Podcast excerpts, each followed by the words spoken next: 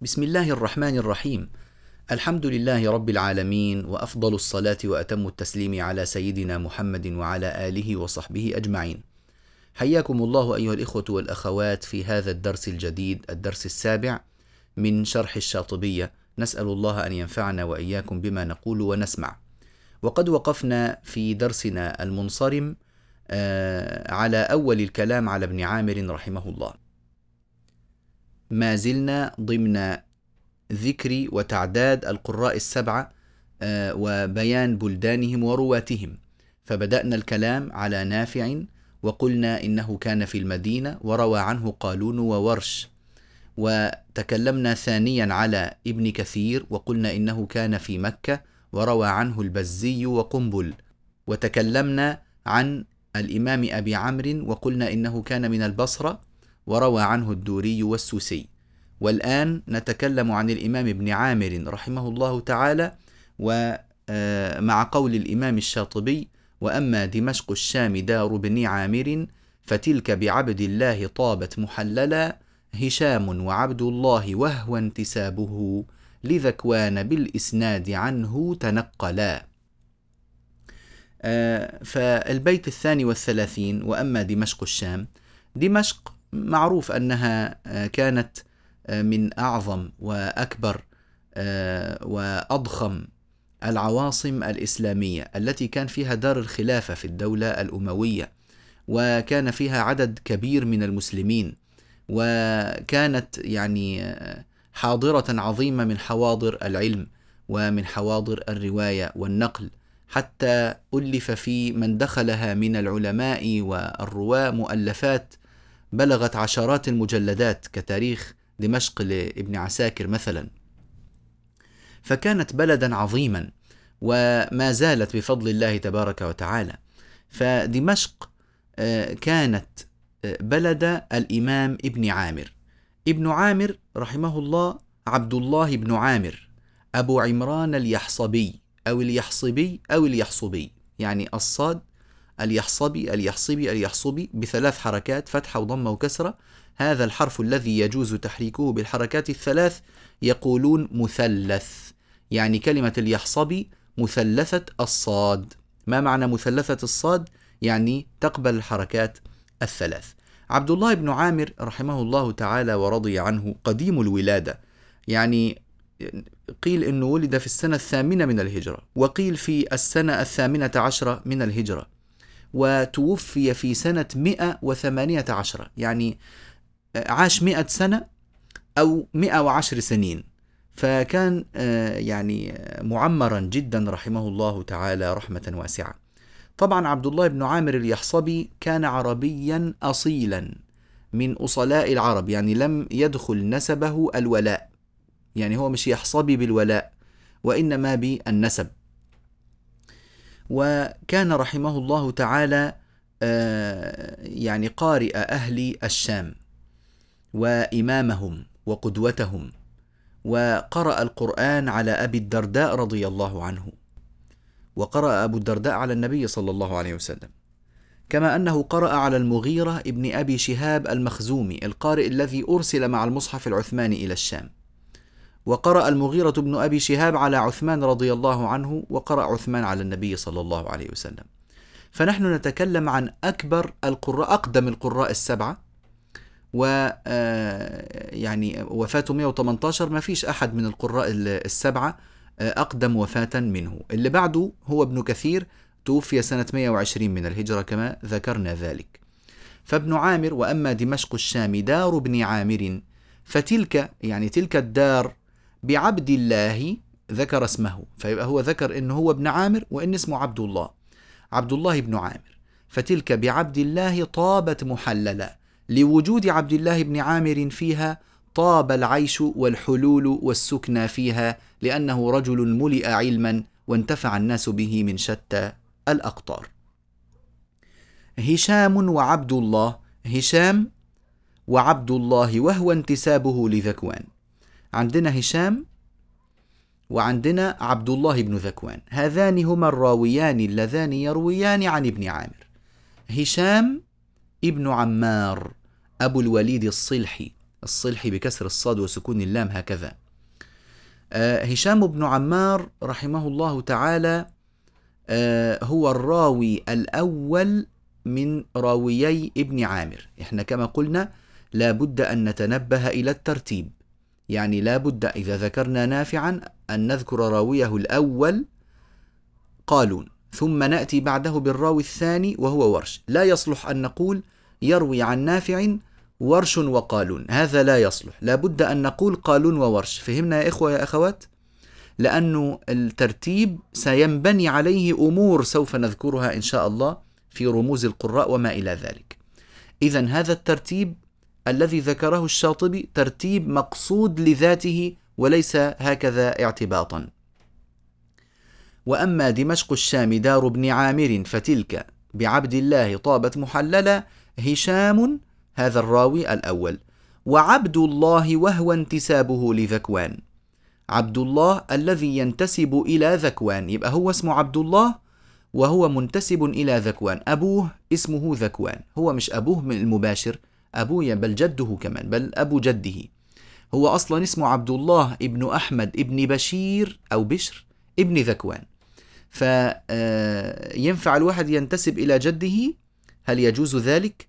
معاذ صفوة محمود. يروح واحد يقول معاذ بن محمود. صح ذلك ولا لم يصح؟ نعم طبعا. الأب هو الوالد وإن علا. الوالد المباشر وإن علا. آه، فإذا انتسب إلى جده خذوها من باب الفائدة إذا انتسب الإنسان إذا نسب إلى جده يعني لم ينسب إلى أبيه المباشر توضع في كلمة ابن ألف للدلالة على أن هذا الاسم غير منسوب إلى جده مباشرة عفوا غير منسوب إلى أبيه مباشرة وإنما نسب إلى جده. ماشي؟ يعني لو لو كتبنا عبد الله بن ذكوان نروح كاتبين عبد الله ابن ونحط لها ألف ابن بالألف ذكوان. آه عبد الله بن أحمد ابن بشير بن ذكوان. هذا كان آه، آه، جيد القراءة حسن الصوت. آه، حتى إنهم لما وصفوا قراءته بعضهم قال ما سمعت في يعني العراق ولا الشام ولا خراسان ولا مش وكثرت هذه البلدان ما سمعت أقرأ من ابن ذكوان. كان يعني وبالمناسبة كان هشام بن ذكوان يعني هشام كان الخطيب وكان ابن ذكوان الإمام. كان آه، هشام هو الخطيب وكان ابن ذكوان الإمام. وقصة لهم قصص جميلة مذكورة في آه، سيرهم فلتراجع في مظانها كغاية النهاية. للإمام ابن الجزري رحمه الله وطبقات القراء للحافظ الذهبي اللي هو معروف باسمه القديم معرفة القراء الكبار. لكن اسمه يعني الذي عليه استقرار مؤلفه فيما يبدو والله أعلم طبقات القراء. المهم إن كان طبقات القراء ولا معرفة القراء الكبار للذهبي هذا مصدر أيضا مهم من المصادر التي تذكر آه، من خلالها تراجم هؤلاء الأئمة. إذا ابن عامر يروي عنه هشام وابن ذكوان. هشام أولا ثم ابن ذكوان. لاحظوا أن الإمام الشاطبي رحمه الله يقول بالإسناد عنه تنقلا. بالإسناد عنه تنقلا.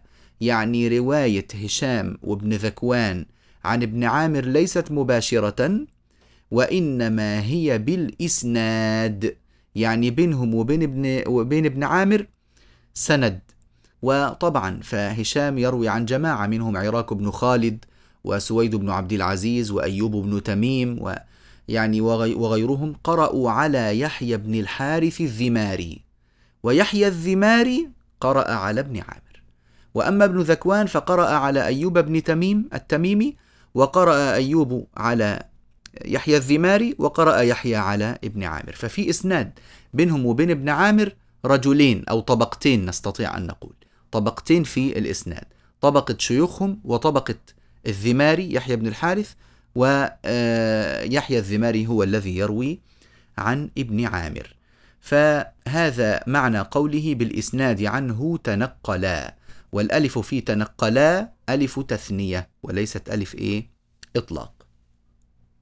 طبعا الآن إحنا انتهينا من آه، القارئ الرابع من القراء السبعة وهو ابن عامر وبلده كما قلنا هي الشام. فنقول ابن عامر الشامي. ما بيقولوش ابن عامر الدمشقي بيقولوا ابن عامر إيه؟ الشامي. طيب قال في البيت الرابع والثلاثين وبالكوفة الغراء منهم ثلاثة أذاعوا.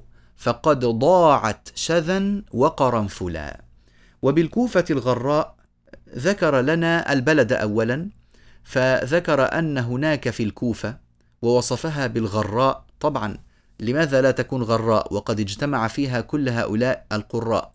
واجتمع فيها من أهل العلم وأهل الصلاح وأهل التقوى وأهل آه، الدراية والنقل والحديث والفقه يعني حدث ولا حرج من العلماء الذين كانوا في الكوفة حاضرة من حواضر الإسلام العظيمة جدا. وبلدة من البلاد التي ما زال خيرها عاما على جميع المسلمين من العلماء الذين كانوا فيها. وبالكوفة الغراء منهم ثلاثة أذاعوا. في الكوفة يوجد ثلاثة من القراء الذين أذاعوا يعني انتشر صيتهم وعرفوا وطبق ذكرهم إيه؟ البلدان والآفاق. فقد ضاعت شذا وقرنفلا ضاعت ما معنى ضاعت؟ التضوع هو الامتلاء بالعطر. فلما يقول الإمام الشاطبي ضاعت يعني آه، فاح عبق ريحها وانتشر وذاع وكثر حتى ملأ الآفاق. هذا معنى كلمة إيه؟ ضاعت. مش من الضياع مختلف هذا معنى مختلف.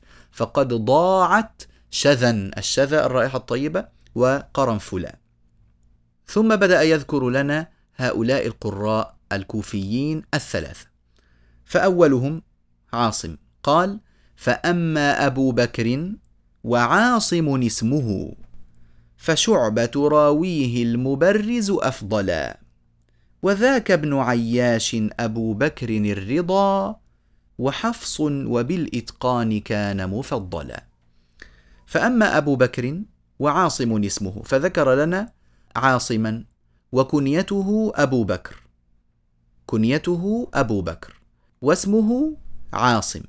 فهو عاصم ابن أبي النجود بفتح النون النجود عاصم بن أبي النجود أو يقال عاصم بن بهدلة وقيل إن بهدلة دي هي أمه.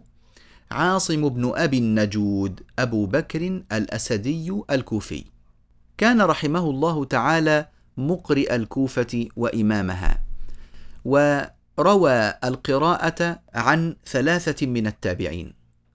هم أبو عبد الرحمن عبد الله بن حبيب السلمي وزر بن حبيش بن حباشة الأسدي وسعد بن إياس الشيباني.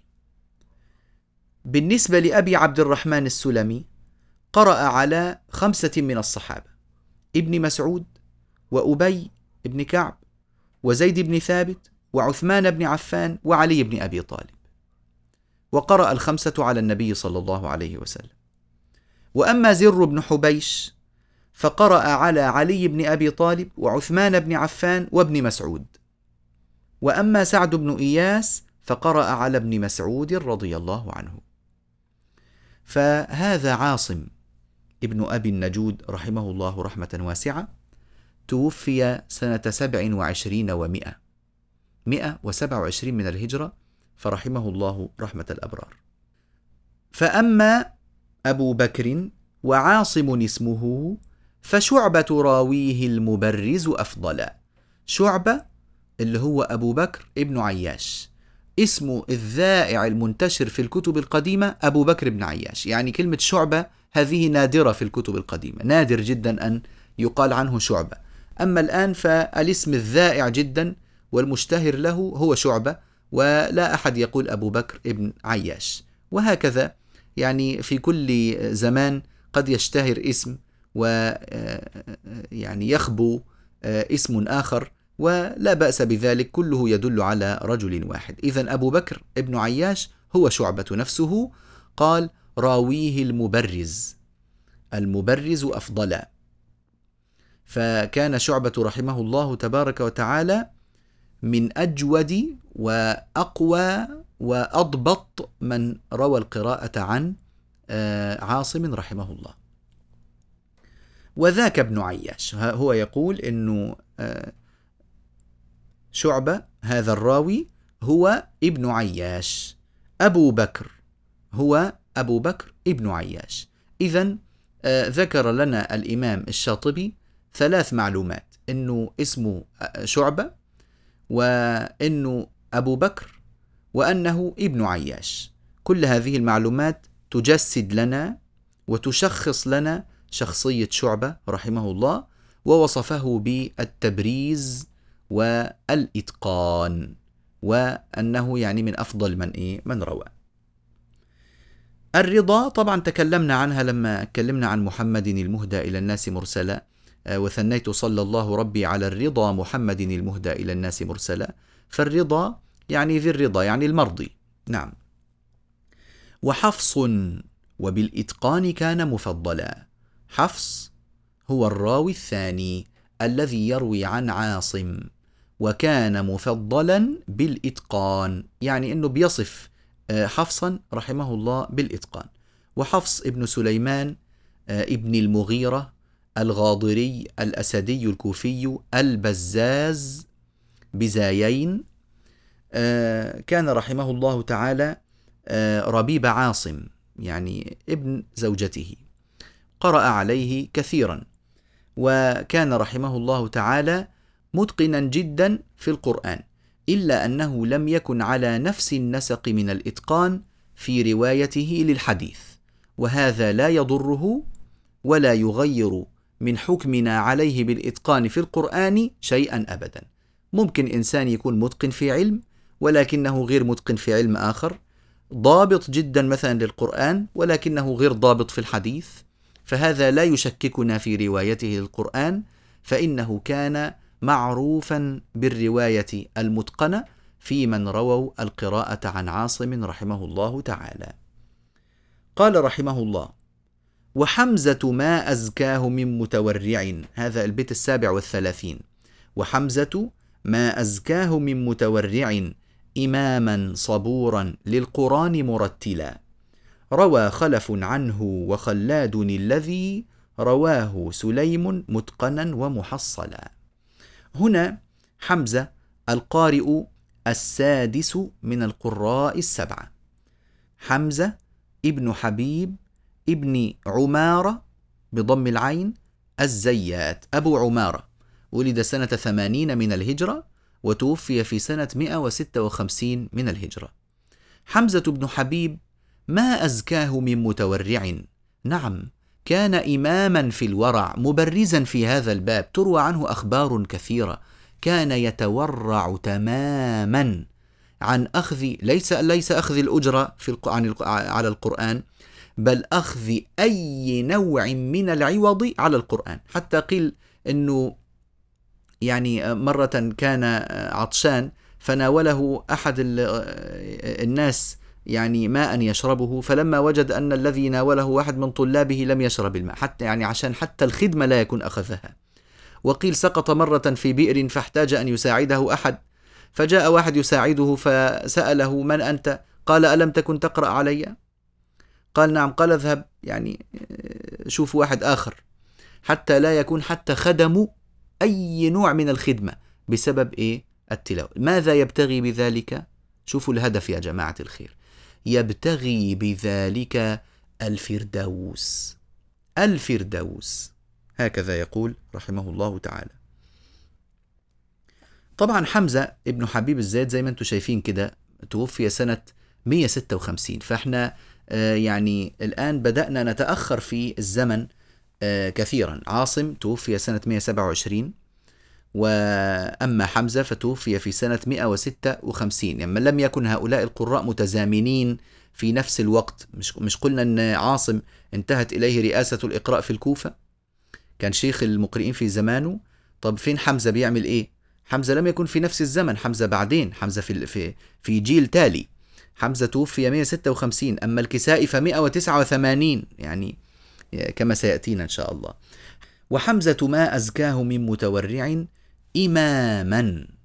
في زمانه كانوا يقولون شيئان غلبنا عليهما حمزة القرآن والفرائض. ما كان في أحسن منه في القرآن ولا في الفرائض في زمانه يروى عن أبي حنيفة. فحمزة رحمه الله كان إماما صبورا للقرآن مرتلا. إماما صبورا للقرآن مرتلا. فبالنسبة لإماما عرفناها. طيب صبورا لأن حمزة كان زياتا يعني هو زيات لي ينقل الزيت من العراق آه، إلى حلوان من من الكوفة إلى حلوان. حلوان مش حلوان المصرية حلوان في العراق. ويأخذ بعض البضائع الأخرى ويعود بها إلى الكوفة. فكان يعني يتكلف الوحل بالشتاء والشمس بالصيف فهذا الصبر الذي كان حتى لا يتقاضى شيئا على القرآن. لا يتقاضى. يعني يشتغل ويتعب هذا الشغل المتعب جدا حتى لا يأخذ أجرا على التلاوة أي لا يأخذ مالا أو خدمة مقابل التلاوة. إماما صبورا. للقرآن مرتلا. طبعا كيف كيف لا يكون للقرآن مرتلا؟ حمزة رحمه الله ورضي عنه ما رآه أحد إلا وهو يرتل القرآن. ما شاف أحد حمزة إلا وحمزة يدندن بالإيه؟ بالقرآن والتلاوة. حتى آه يعني وصف بأنه كان يختم في كل شهر خمسا وعشرين أو تسعا وعشرين ختمة. فكان رحمه الله تعالى آه كذلك في حاله.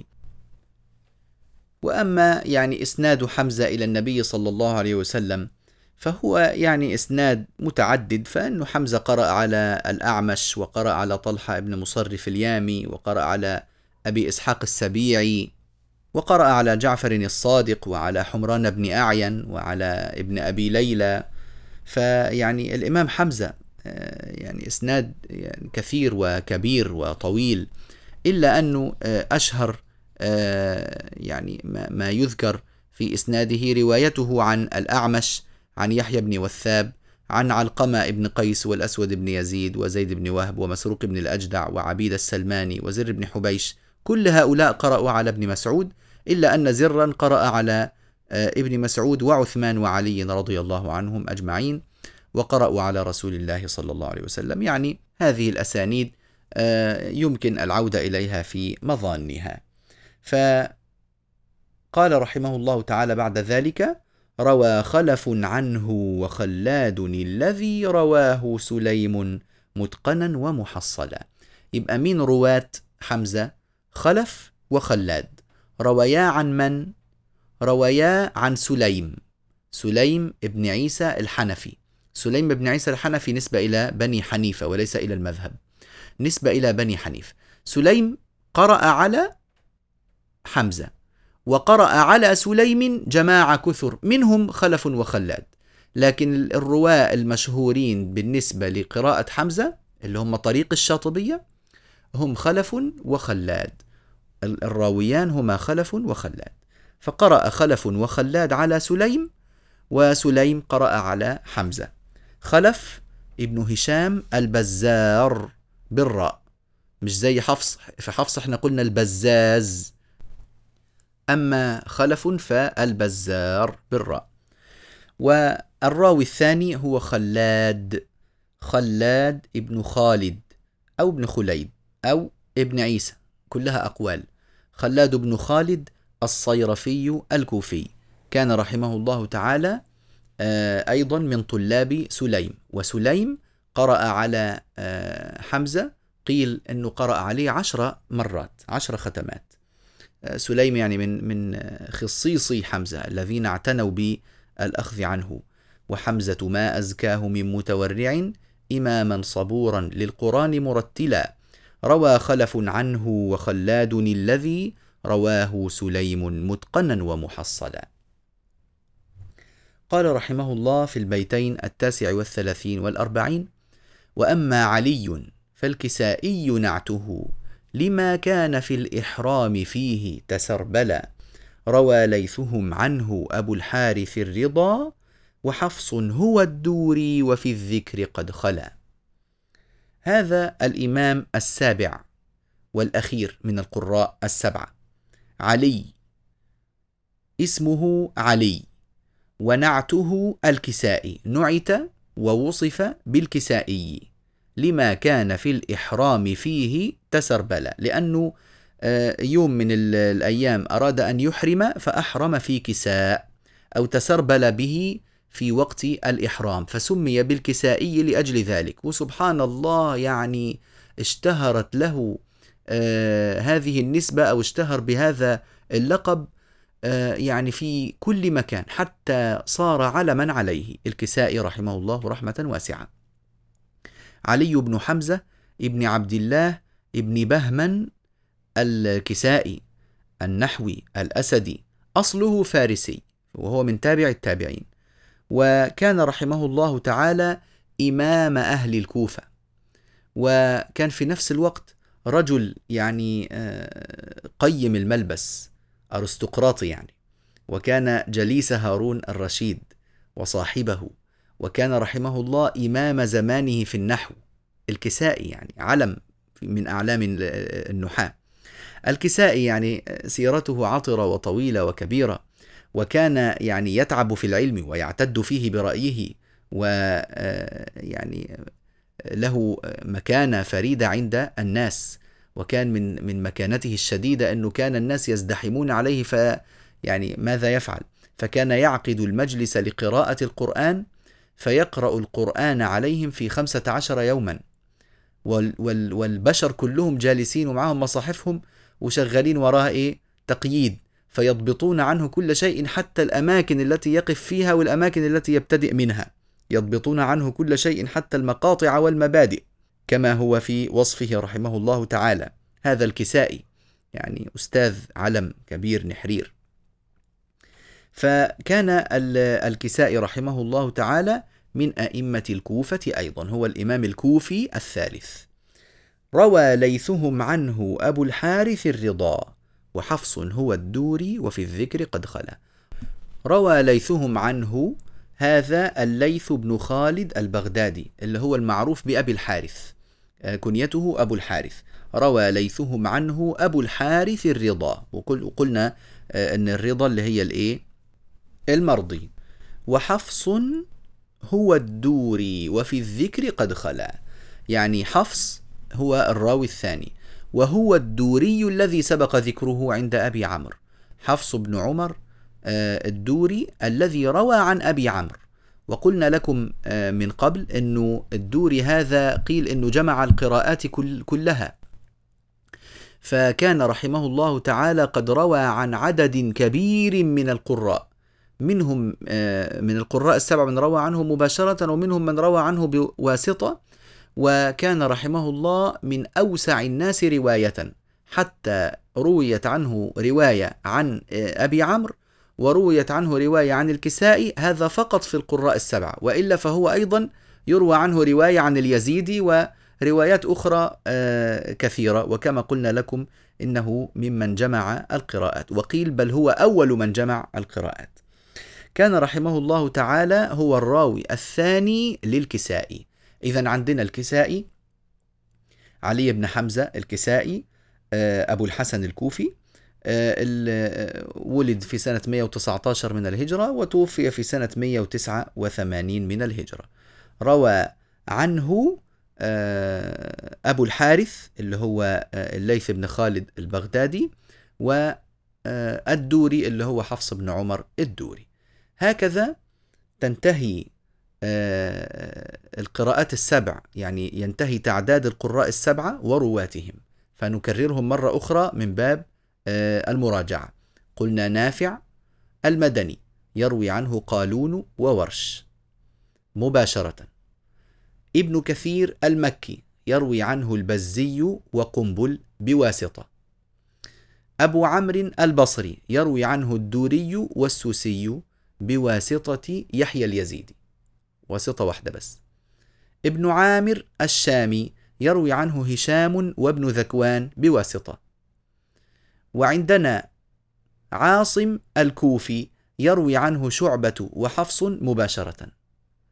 وحمزة الكوفي يروي عنه خلف وخلاد بواسطة سليم. والكسائي الكوفي يروي عنه أبو الحارث والدوري مباشرة. قال رحمه الله بعد ذلك في البيت الحادي والأربعين أبو عمرهم واليحصبي بن عامر صريح وباقيهم أحاط به الولا. أبو عمرو وابن عامر هما الوحيدان اللذان كان نسبهما عربيا خالصا لم يخالطه شيء من الولاء. ما فيهوش شيء من الولاء أو الرق. أما الباقون فإيه؟ فكان في نسبهم شيء من الولاء أو الرق. تمام؟ معلومة يعني من باب الإيه؟ الفائدة. وباقيهم أحاط به الولا أصلا أصلها إيه؟ الولاء. ولكن حذفت الهمزة لهذه الإيه؟ القافية. ثم قال رحمه الله في البيت الثاني والأربعين وهو بيت شديد الأهمية. لهم طرق يهدى بها كل طارق. ولا طارق يخشى بها متمحلا. لهم طرق لهؤلاء الرواه المذكورين طرق. ما هي الطرق؟ أيها الإخوة والأخوات إحنا عندنا في دراسة علم القراءات هناك مصطلحات لابد من معرفتها. في عندنا شيء اسمه القراءة هذا مصطلح. وعندنا الرواية هذا مصطلح. وعندنا الطريق هذا مصطلح. القراءة هي ما نسب إلى القارئ. فإذا قلنا قرأ نافع. دي اسمها إيه؟ قراءة نافع. والرواية هي ما نسب إلى الراوي. فنقول روى قالون عن نافع. روى هشام عن ابن عامر. روى حفص عن عاصم. ما نقولش قرأ. هذه اسمها رواية. أنا أتكلم عن المصطلح الآن. طيب. ما نسب إلى من تحت الراوي وإن سفل يسمى طريقا. تلاميذ الراوي وتلاميذ تلاميذه وتلاميذ تلاميذهم. إلى زماننا هذا كل هذه اسمها طرق. كويس. يعني إيه؟ طيب إيه, إيه فائدة هذا الكلام؟ هذا الكلام يفيد من ناحية حصر مسائل الخلاف. فإذا قلت لكم مثلا قرأ عاصم كلمة كذا بالشكل الفلاني. ما معنى كلمة قرأ عاصم؟ معناها اتفق شعبة وحفص على قراءتها بشكل واحد. لم يختلف شعبة مع حفص في شيء. لكن لو شعبة قرأ بشيء وحفص له آه، شيء آخر فإنني أقول رواية شعبة عن عاصم كذا ورواية حفص عن عن عاصم كذا. رواية شعبة عن عاصم كذا ورواية حفص عن عاصم كذا. طيب هل قالون وورش البزي وقنبل الدوري والسوسي هشام وابن ذكوان شعبة وحفص خلف وخلاد أبو الحارث والدوري هؤلاء الرواة هل كان كل واحد منهم يعني مقتصرا في الإقراء على آه، رجل واحد ولا قرأ عليه تلاميذ كثر؟ قرأ أكيد تلاميذ كثر. كيف نميز بين هؤلاء التلاميذ؟ بنسميهم إيه؟ سمينا الشيخ قارئ وسمينا التلميذ راوي. طب تلميذ التلميذ هذا يسمى طريقا. فنقول إنه إحنا لما نروي رواية حفص ما هو الطريق الذي نأخذ به؟ يعني وصلنا من عندنا لحد حفص بسلسلة إسناد أكيد. أي سلسلة من السلاسل الكثيرة المروية عن حفص أخذنا بها؟ هذا اسمه الإيه؟ الطريق. من أهم ما ينبغي على القارئ أن يعرفه أن يعرف القراءة نقول له أنت بتقرأ بقراءة مين؟ لازم يكون عارف. ويعرف ما هي الرواية التي يقرأ بها أيضا ويعرف ما هي الطريق أو ما هو الطريق. الطريق يذكر ويؤنث. ما هو الطريق الذي يقرأ من خلاله. فالآن بالورقة والقلم وسجلوا خلفي أسماء الطرق التي نقرأ بها من طريق الشاطبي. لاحظوا أن قلت إيه؟ من طريق الشاطبي لأن الشاطبي جاء بعد هؤلاء التلاميذ وتلاميذهم كمان ولسه. فنافع يروي عنه قالون. قالون نأخذ به بروايته من طريق أبي نشيط. أبو نشيط هو شيخ الشاطبي؟ لا لا بينه وبين الشاطبي قرون. لكن إحنا بنتكلم عن إيه؟ يعني العنوان الرئيسي للطريق عشان نكون فاهمين مسألة الإيه؟ الطرق. فإذا عندنا القراءة الأولى قراءة نافع. من الراويين؟ قالون وورش. من هو طريق قالون؟ أبو نشيط المروزي. أبو نشيط المروزي. عرفنا رواية قالون من أي طريق؟ طيب. الراوي الثاني ورش من طريق الأزرق. الأزرق ده اسمه يوسف ابن عمرو بن يسار الأزرق. تمام؟ يعني آه، إحنا بنأخذ الآن أسماء الشهرة للطرق. فلما نقول قالون من طريق مين؟ مش نروح نقول أبو نشيط المروزي محمد بن هارون. مش محتاج نقول الكلام ده. بنقول أبو نشيط فقط. ولما نتكلم عن ورش من هو ما هو طريقه؟ الأزرق. فقط. هذا بالنسبة لي الشاطبيه نأتي إلى ابن كثير. ابن كثير يروي عنه راويان البزي وقنبل. طيب البزي من طريق مين؟ من طريق أبي ربيعة. هذا اسم الشهرة أبو ربيعة. محمد ابن إسحاق ابن وهب الربعي لكن اسم الشهرة ال ال ال ال ال الاسم الذائع بين القراء أبو ربيعة وكفاية. أبو ربيعة. طيب قنبل من طريق مين؟ ابن مجاهد هو نفسه صاحب كتاب السبعة المعروف. نأتي إلى أبي عمرو. أبو عمرو يروي عنه الدوري والسوسي. طيب الدوري من طريق مين؟ أبي الزعراء عبد الرحمن بن عبدوس. الشهرة أبو الزعراء. والسوسي من طريق مين؟ ابن جرير. اسمه الشهرة كده ابن جرير إنما اسمه الكامل موسى بن جرير الرقي. طيب. ابن عامر القارئ الرابع يروي عنه هشام وابن ذكوان. فهشام من طريق الحلواني وابن ذكوان من طريق الأخفش. بالنسبة للحلواني اسمه إيه؟ أحمد بن يزيد الحلواني. وبالنسبة للأخفش هارون بن موسى بن شريك الأخفش. شريك مش شريك ها؟ انتبهوا. عاصم يروي عنه شعبة وحفص. فشعبة من طريق يحيى بن آدم. هو كده اسمه شهرته وحفص من طريق عبيد بن الصباح. عبيد ابن الصباح بتشديد الباء. الأسماء اللي بقولها لكم دي مضبوطة معتنى بها نعم. ثم حمزة يروي عنه خلف وخلاد. فخلف من طريق إدريس الحداد وخلاد من طريق ابن شاذان. هذه شهرته فما اسمه؟ محمد ابن شاذان الجوهري. أبو بكر محمد بن شاذان الجوهري. نأتي إلى القارئ السابع والأخير اللي هو الكسائي. يروي عنه الليث ابن خالد البغدادي اللي اتفقنا بعدين على إن اسمه اسم الشهرة بتاعه أبو الحارث. يروي عنه أبو الحارث والدوري. أبو الحارث ما هو طريقه؟ محمد بن يحيى الكسائي الصغير. ممكن نقول محمد بن يحيى. تمام؟ والدوري ما هو طريقه؟ جعفر ابن محمد النصيبي. جعفر بن محمد النصيبي. ممكن نقول جعفر بن محمد أو ممكن نقول النصيبي كله مشهور عند القراء. تمام يا جماعة؟ إذا عندنا كم قراءة؟ عندنا سبعة. طيب عندنا كم رواية؟ اثنين لكل قارئ. ما عندنا كم رواية؟ 14 طيب عندنا كم طريق؟